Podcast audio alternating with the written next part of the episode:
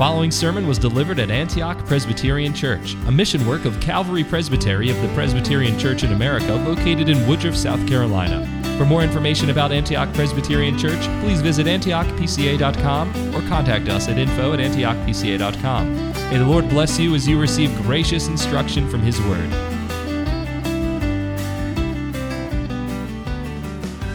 Imagine, if you will, that you're standing on the deck of a ship making its way to port through a very thick fog before dawn, when not even the stars above can help you to chart your course through the inky darkness. What should you be keeping an eye out for?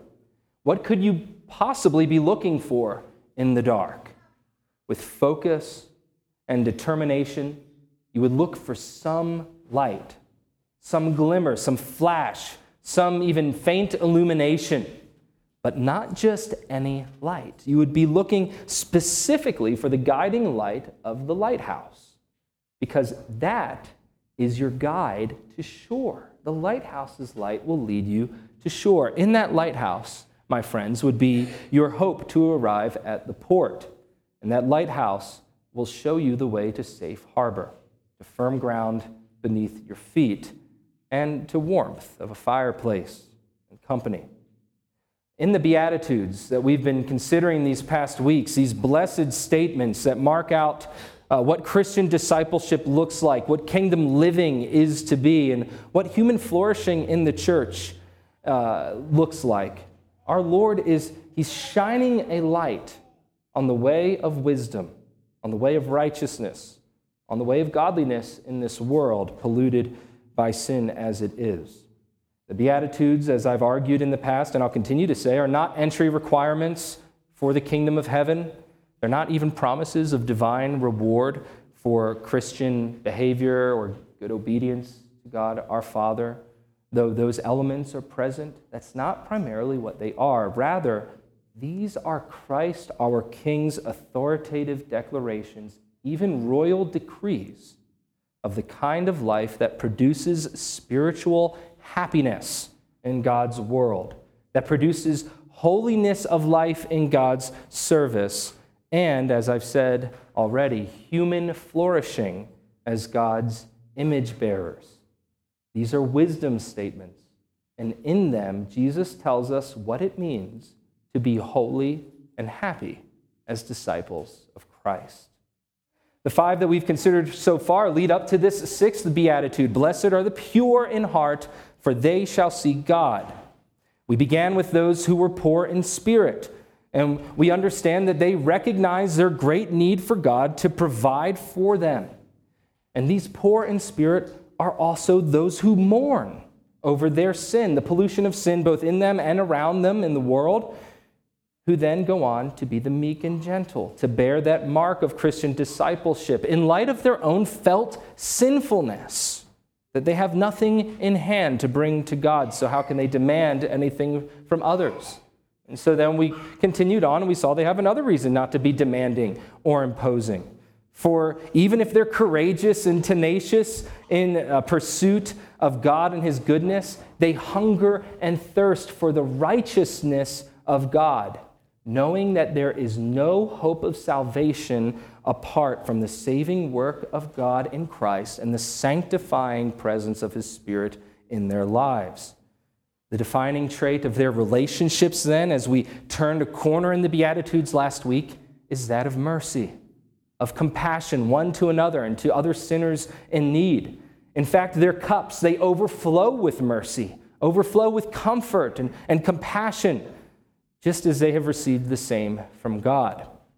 These poor, mournful, gentle, hungry, thirsty, and merciful citizens of the kingdom of heaven are likewise described in our text this evening as pure in heart.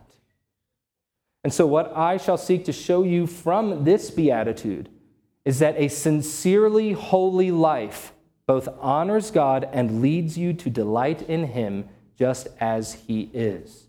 In laying out His design for heavenly kingdom living, Christ at once calls you to give God highest honor from the heart and invites you to delight in Him. It's a profound combination. And so we see that a sincerely holy life both honors God and leads you to delight in him just as he is. And we will consider our text this evening in two parts. First, looking at a sincerely holy life or sincerely holy living, and then looking at your delight in the triune God. Sincerely holy living, your delight in the triune God.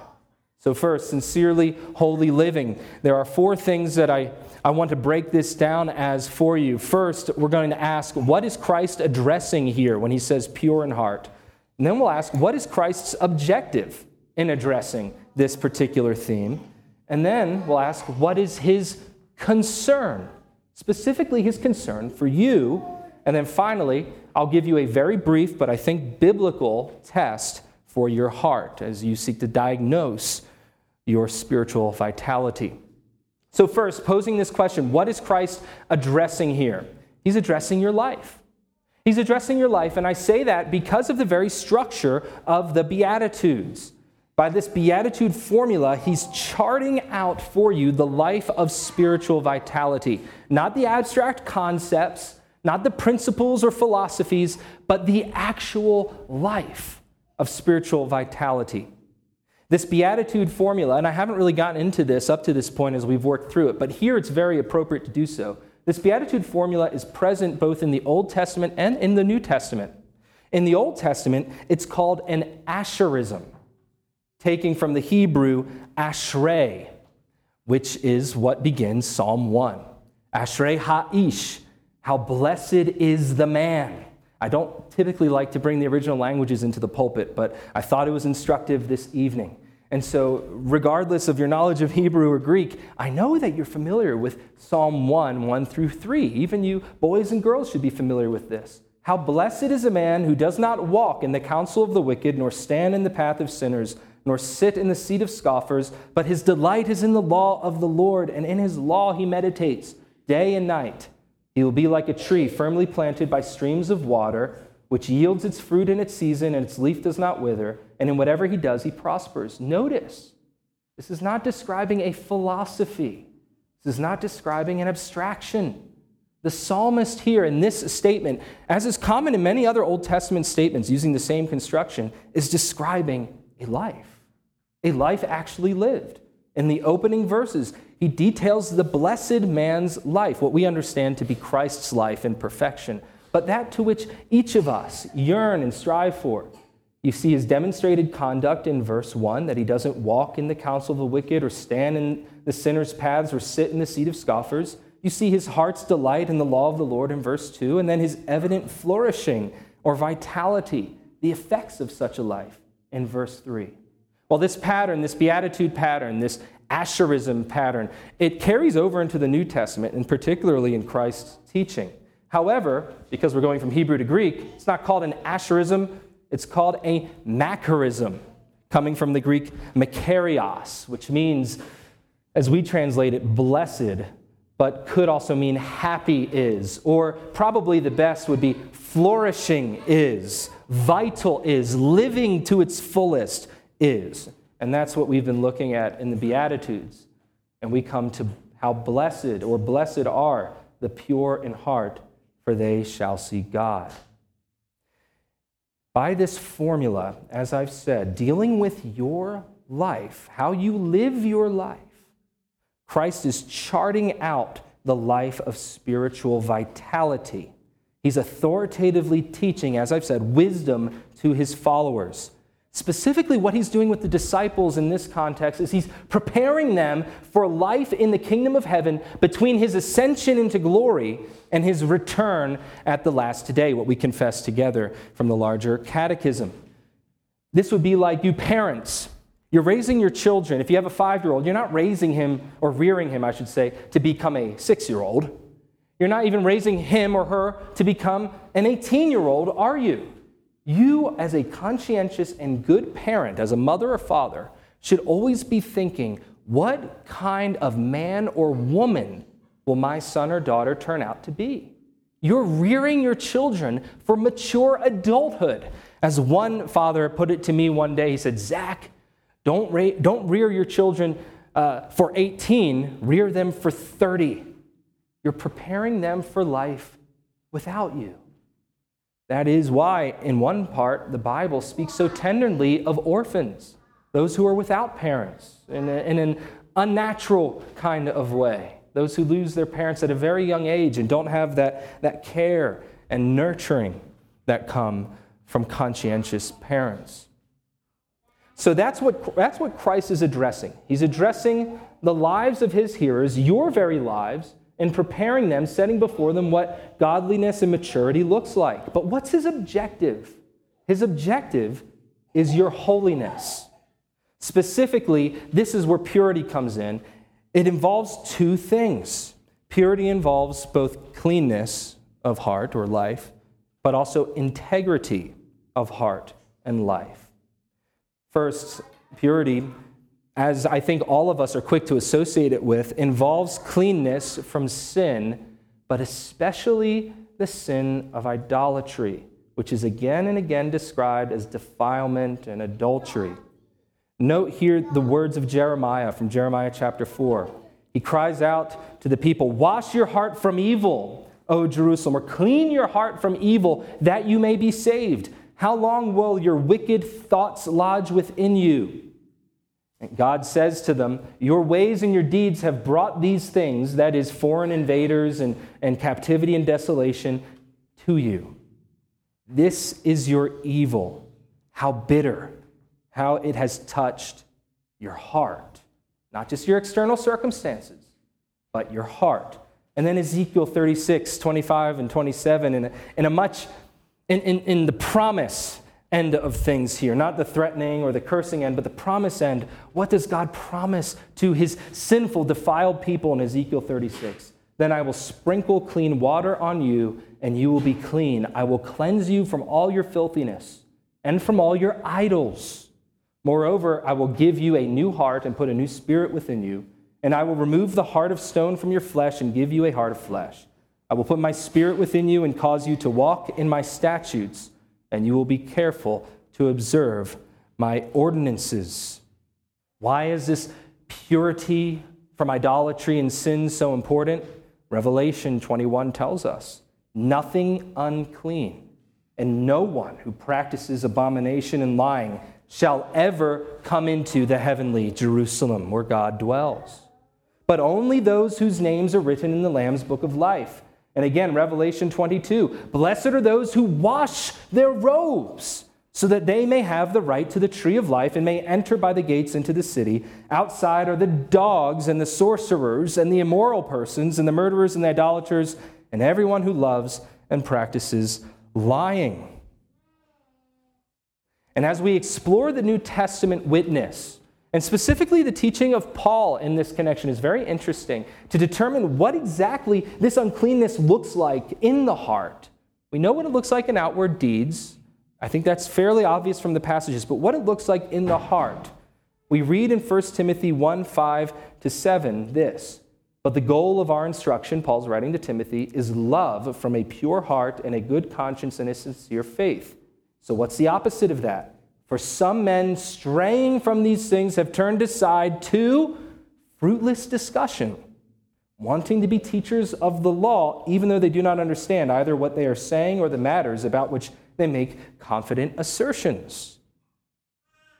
Defilement looks like presumption about God's truth, presumption about his word and about spiritual things, even though you have no understanding. Paul continues in 2 Timothy chapter 2. He writes to Timothy again, "Now flee from youthful lusts and pursue righteousness, faith, love, and peace with those who call on the Lord from a pure heart.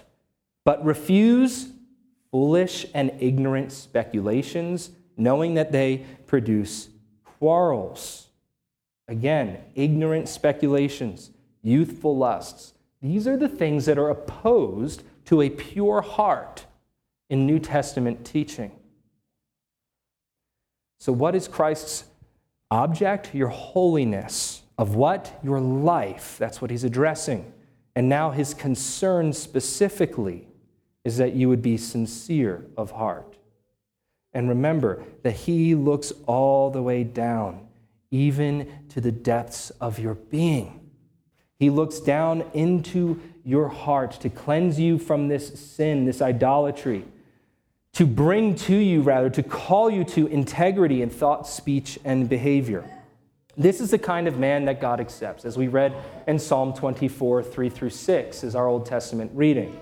Who may ascend into the hill of the Lord? Who may enter into the heavenly Jerusalem, we might say? Who may stand in his holy place? He who has clean hands and a pure heart, who has not lifted up his soul to falsehood and has not sworn deceitfully. This is the kind of man that God accepts.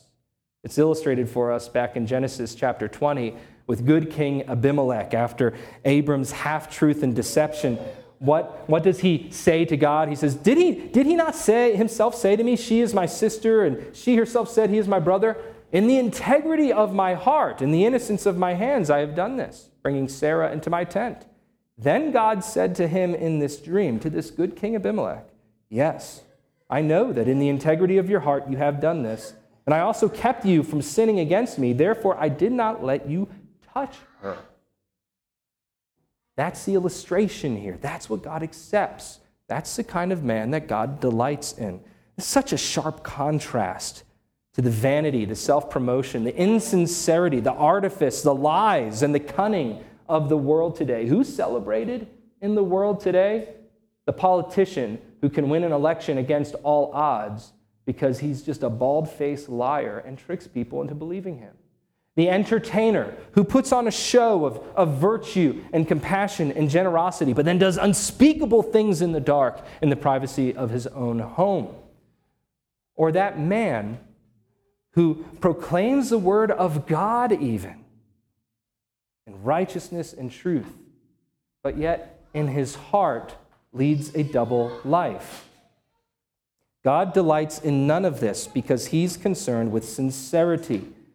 As we read in 1 Samuel 16, God sees not as man sees, for man looks at the outward appearance, but the Lord looks at the heart. Man looks at the outward appearance, but the Lord looks at the heart. Man considers religious externalism, formalism, as sufficing God's demand for holiness.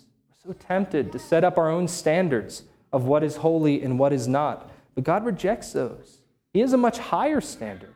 One that goes right down into the heart. Think about Christ's critique of the Pharisees. The Beatitudes in Matthew 5 actually parallel the woes that he pronounces on the Pharisees in Matthew 23, where he says, "Woe to you, scribes and Pharisees, hypocrites! For you clean the outside of the cup and the dish, but inside they are full of robbery and self-indulgence.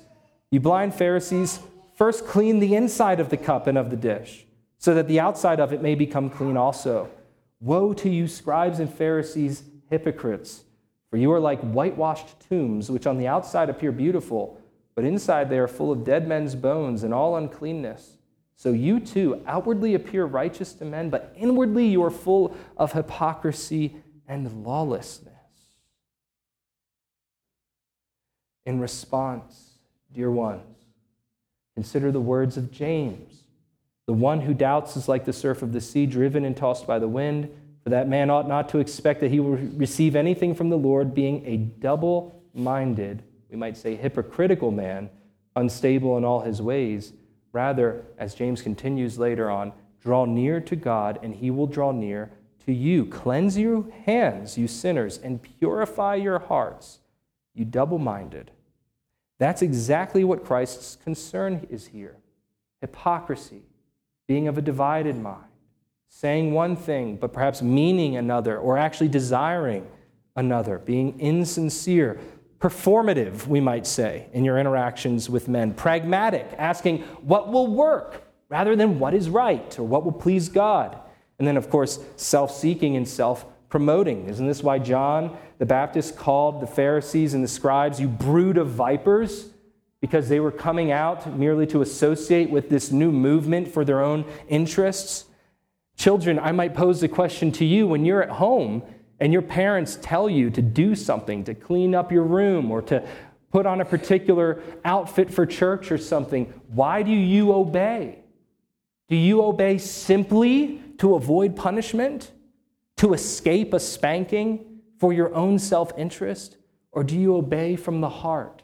as one who is glad to follow your mother and your father wherever they lead you, because you know that they love you.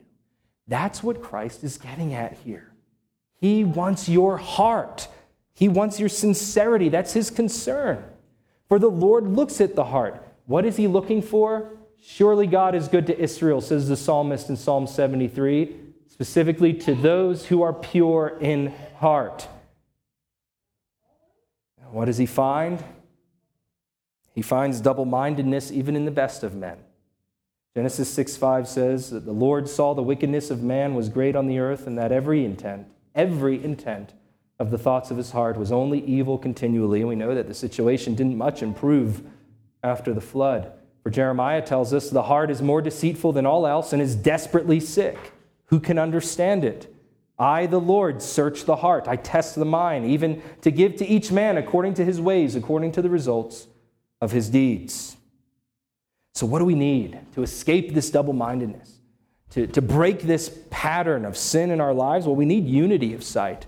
Jesus will say in Matthew chapter 6, in the next chapter, he'll say, the eye is the lamp of the body. So then if your eye is clear or sincere or single, I believe as it says in the King James, your whole body will be full of light. But if your eye is bad or evil, your whole body will be full of darkness.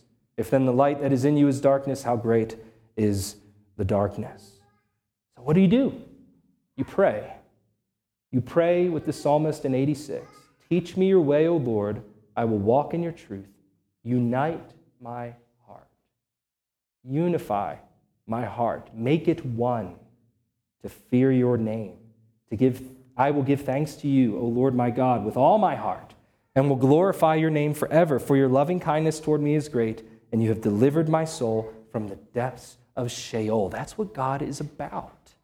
He's about delivering you from double-mindedness and hypocrisy, so that we might then rest in that trust expressed in Psalm 73 then. With your counsel you will guide me, and afterward receive me to glory.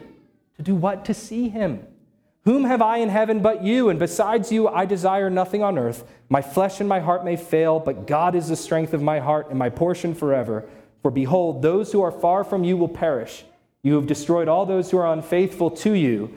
But as for me, the nearness of God is my good. I have made the Lord God my refuge, that I may tell of all your works. Can't you tell? I wish we could have sang 12 psalms tonight. Keep on drawing from this great description of the heart of he who was once alienated from God and then reconciled to him and brought into his presence. That's what we're after this evening. Christ's concern is your sincerity of heart. So here's a test. Here's how you can diagnose your spiritual vitality. Consider Proverbs 4:20 through 27. My son, give attention to my words, incline your ear to my sayings. Do not let them depart from your sight, keep them in the midst of your heart, for they are life to those who find them and health to all their body.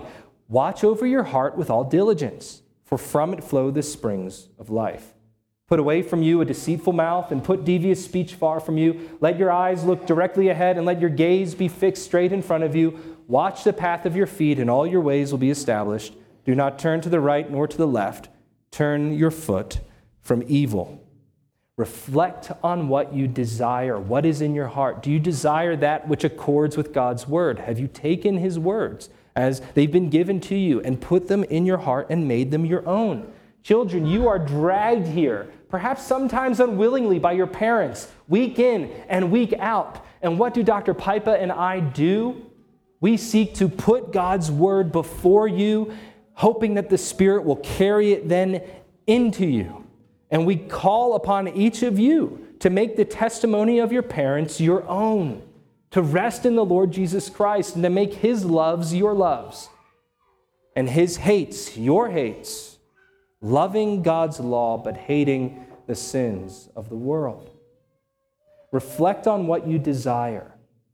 Listen to your words as they come out of your mouth. What do you speak to each other? Husbands, what do you speak to your wives? Do you speak in tenderness or lasciviousness? Do you speak with harshness or with gentleness? Bearing with her as a weaker vessel, as we're told. And wives, how do you speak to your husbands? Do you berate him and nag him? Or do you speak to him respectfully with gentleness yourself and with love for the man that God has given to you as your protector and provider and defense. And then observe what you do. Christ breaks this down in Matthew 15. He says, the things that proceed out of the mouth come from the heart, and those defile the man. For out of the heart come evil thoughts, murders, adulteries, fornications, thefts, false witness, slanders. These are the things which defile the man. I guarantee you, if you take a spiritual inventory of your thoughts, your words, your deeds, you will find indeed and in fact that however bad your environment is, the source of your sin is right here. The black tar of Adam's sin, of pollution, of self-centeredness, it bubbles up in all of these areas of our lives.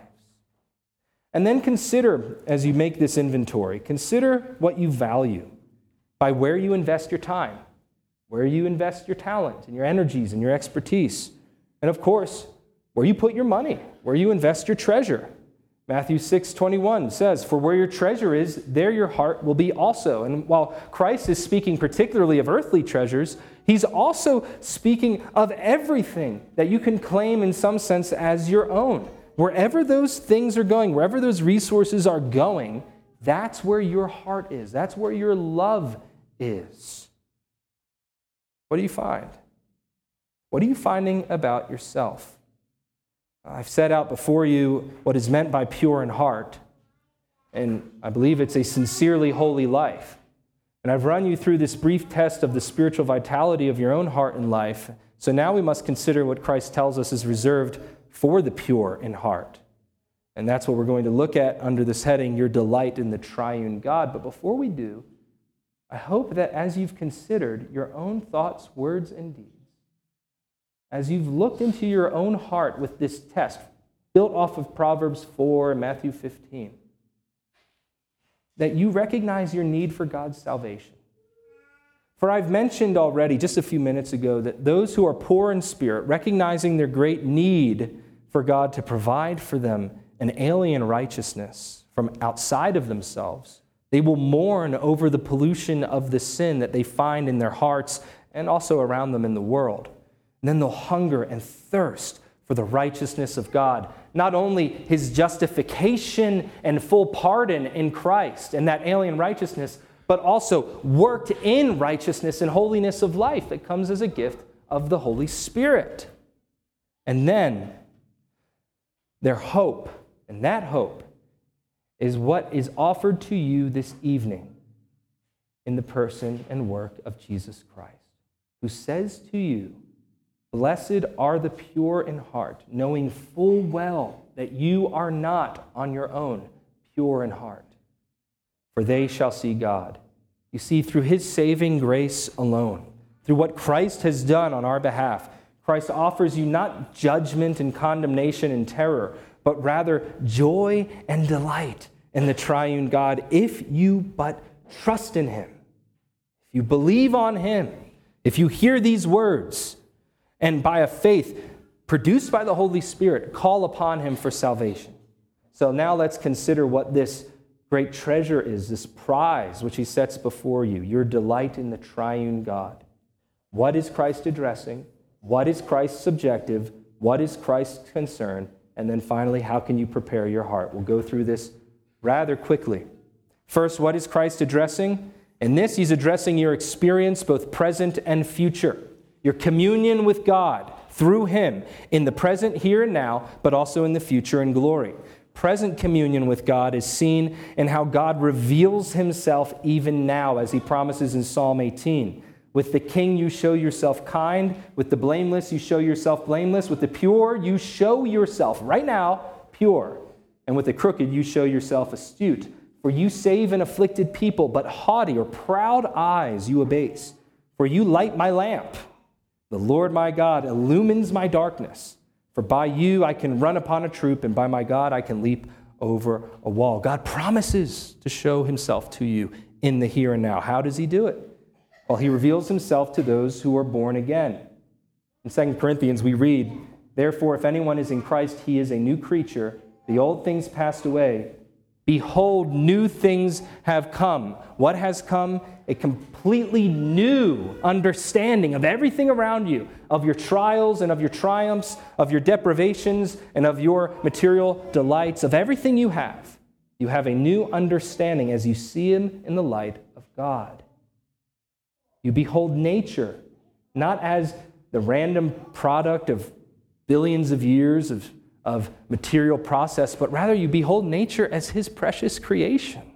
And you can delight in Him through it. You see providence and the working of history, again, not as a contest between men and nations, but rather as the glorious design of God to preserve and promote His people's good and well-being, that He might have a people and be praised. You then have knowledge of God, not as a cold, sterile, memorized, rote knowledge, but rather as warm and life-giving truth. Children, as you memorize the catechism, perhaps now it doesn't make much sense to you. As you memorize certain Bible verses that are important, you're just getting the words together. But one day, when the Holy Spirit makes you new, everything's going to fall into place, and those words will be like precious jewels in your possession. And then finally, in Christian experience, when you speak to a Christian believer who has many years of experience, what do you hear? You typically hear things like, God has been so good to me. God carried me through that trial. Speaking with Tony and Kathleen Curto Friday, when I went to their home, and Dr. Curto said to me that they've just been reading Thomas Watson. And you would think that a woman who's been diagnosed with what by all accounts looks like terminal cancer would be bitter in heart and would say, why, God, why? And perhaps there's a place for her to say why. But instead, what Tony and Kathleen have been meditating on is this, that by this trial, which may even end her life, God is sanctifying her, making her more like Jesus. And in this, she finds delight. Brothers and sisters, delight in terminal cancer. Christian experience is completely different than the worldling's experience. That's what present communion with God looks like in your experience. Now, future communion with God is what we confessed in our catechism. In heaven, we're told in Matthew 18, angels behold God in some way. This is a mystery to us, but it's foretaste by the prophets. When Isaiah saw God, he saw the Lord sitting on a throne, lofty and exalted, with the train of his robes filling the temple. And Ezekiel testifies that he saw God as the appearance of the rainbow in the clouds on a rainy day. So was the appearance of the surrounding radiance. Such was the appearance of the likeness of the glory of the Lord. And when I saw it, I fell on my face and heard a voice speaking. And we caught a glimpse of that even this morning from Matthew 28 and Dr. Pipa's passage and sermon, when the centurions, they fell speechless and dumb at the sight of the angel of the Lord, who was lightning and just this imposing presence. This vision of God in glory, foretaste by the prophets, experienced by the angels, will be ours, but only in Christ. In Christ, we have this hope of a vision of God. As for me, I shall behold your face in righteousness. I will be satisfied with your likeness when I awake, says the psalmist in Psalm 17. Where does this righteousness come from? It comes from Christ alone. We could multiply verses. John's gospel in particular develops this theme again and again of seeing God through Jesus Christ. If you have seen me, you have seen the Father already, he tells Philip. And we could continue on and going in that direction. Now, that's what he's addressing, and that dovetails nicely then into his objective, giving you this sight, pointing it out to you as the possession of God as your inheritance. You see, there will be a sight of God for the wicked and the just on the day of judgment. For the wicked, it will be terrible. They'll hide from it. They'll flee from it. But then faced with it for all eternity, they will see the unmitigated wrath of God and his justice. But for the righteous, those who have been made pure in heart by the Holy Spirit's work in their lives, they will see God with delight, not as their judge, but as their possession, as their inheritance, we're told, as their great interest in heaven above. If God is invisible and unseen, if he's a spirit, then what does it mean to see him? It can only mean one thing, to possess him. This sight as possession of God. It's a realization of something that's promised or anticipated. In this case, it is an inheritance. Judah asked me the other day if he could have some silver coins I have in a chest. And I said, no, I'm keeping them there because they were given to us on our wedding. I was keeping them safe. And he said, well, when you die, am I going to get them? And I said, well, I guess. I don't know. I'm going to divide them up among you kids if I still have them. But that's what an inheritance is. It's when you anticipate getting something, but you don't realize it until certain conditions are met. And that's what this sight of God that Christ describes in the second half of our Beatitude is. The possession of God as inheritance. Paul makes this prayer in Ephesians 1:18. He says, I pray that the eyes of your heart may be enlightened so that you will know what is the hope of his calling, what are the riches of the glory of his inheritance in the saints, and what is the surpassing greatness of his power toward us who believe. This describes the church's inheritance as the inheritance of each of us who believe. He says, what is the surpassing greatness of his power toward us who believe? And then Revelation 22 gives us a picture of the saints being marked by God on their foreheads and of God therefore belonging to them, that they can claim him as their own. His concern in drawing this out and saying that you shall see God then is your delight, that you would enjoy God just as he is, as triune, as Father, Son, and Holy Spirit. That in seeing and possessing God, Christ is teaching that the pure in heart will see him not in any deceptive way, but really just as he is. In the beauty, in his pure beauty and essence, insofar as our created minds can apprehend him. Think about it this way. A lot of people moving into the area now, and I've heard from realtors now that people are putting in offers on homes sight unseen, without having seen them themselves. I know in the Pipa's case, Dr. Pipa came first, checked out a house, told Mrs. Pipa about it, and Mrs. Pipa kind of had to be left wondering for a little while when they moved here 20-some years ago. But now, people are coming in without ever seeing the house, perhaps except maybe one of those virtual walkthroughs where you can get a video or something like that. Now imagine the absurdity of someone buying a house here but never moving here to enjoy it, just staying in California or whatever third world country they live in to enjoy the virtual walkthrough and say, wow, all of this is mine now. This is so cool. No, my friends, what's promised to us is to enjoy God just as he is, in his very presence, not in a virtual walkthrough, not in some live stream church, but his actual presence through Christ the Son. And this is where enjoying him as Trinity comes into play, because as Christians, we confess a Trinitarian God. Our enjoyment is directed to the Father, but it's always through Christ the Son. That's the only way. He is the way, the truth, and the life. No one comes to the Father but through him, it says in John 14:6. And this enjoyment of God then, even this desire to come into his presence, it's born of the Spirit. You see how all three persons are at work here together to bring you before the mercy seat. Directed to the Father through Christ the Son, born of the Spirit who instructs us by his word, which we're storing it up in our hearts through the ministry of the church. We see here enjoying God as Trinity, just as he is.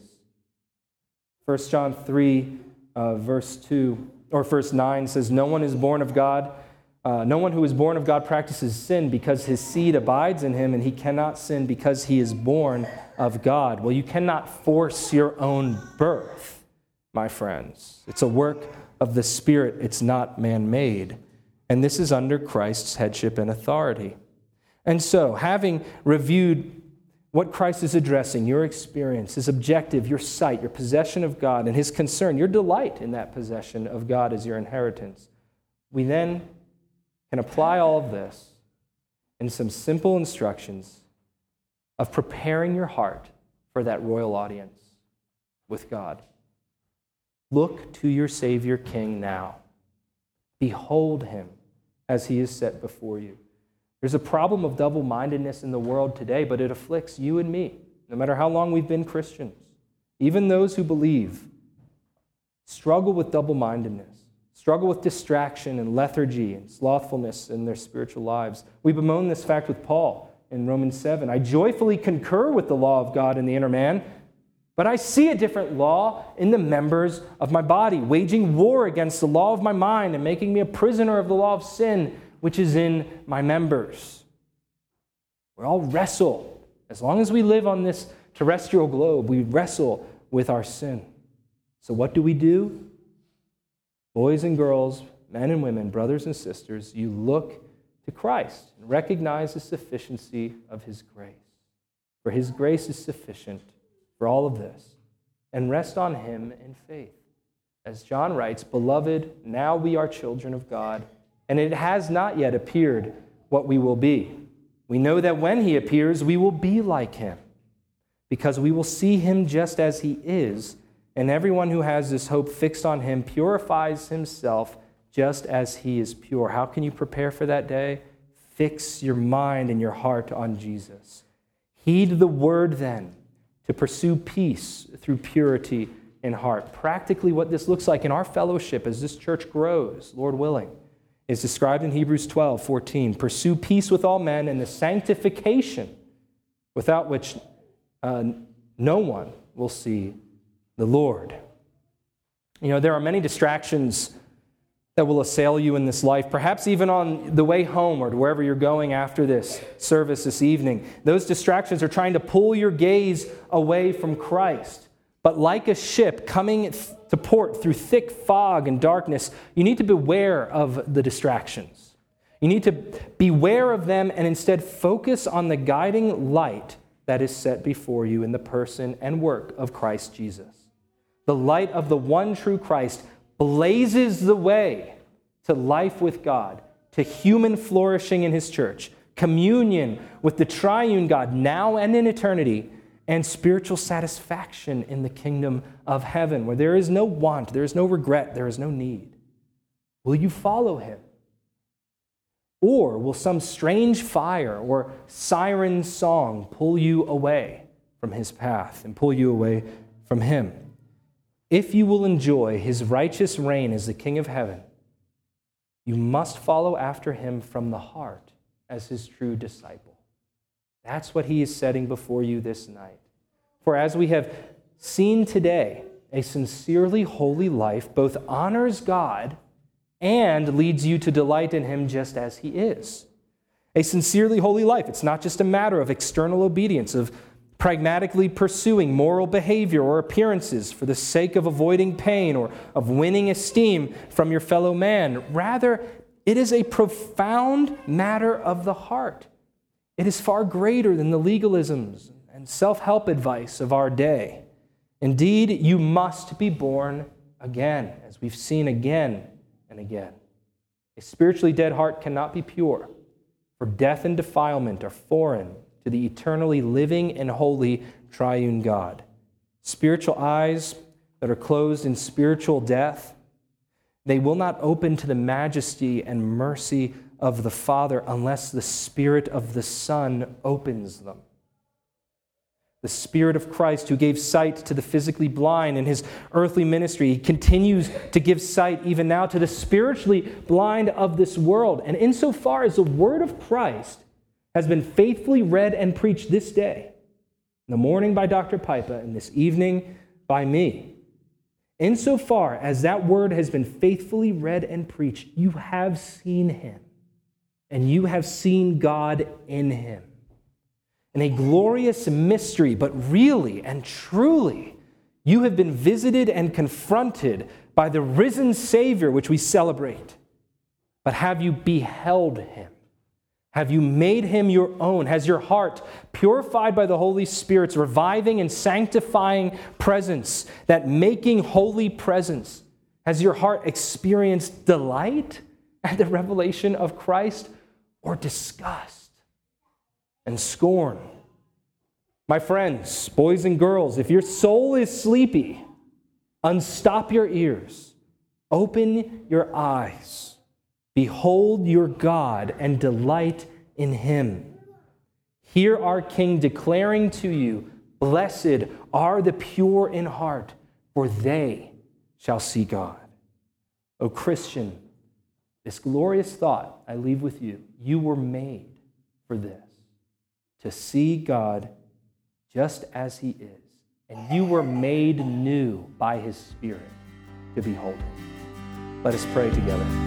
Thank you for listening to this sermon from Antioch Presbyterian Church. We are located in the historic Cashville community of Woodruff, South Carolina, near the intersection of South Carolina Highways 101 and 417. For more information about Antioch Presbyterian Church, please visit AntiochPCA.com.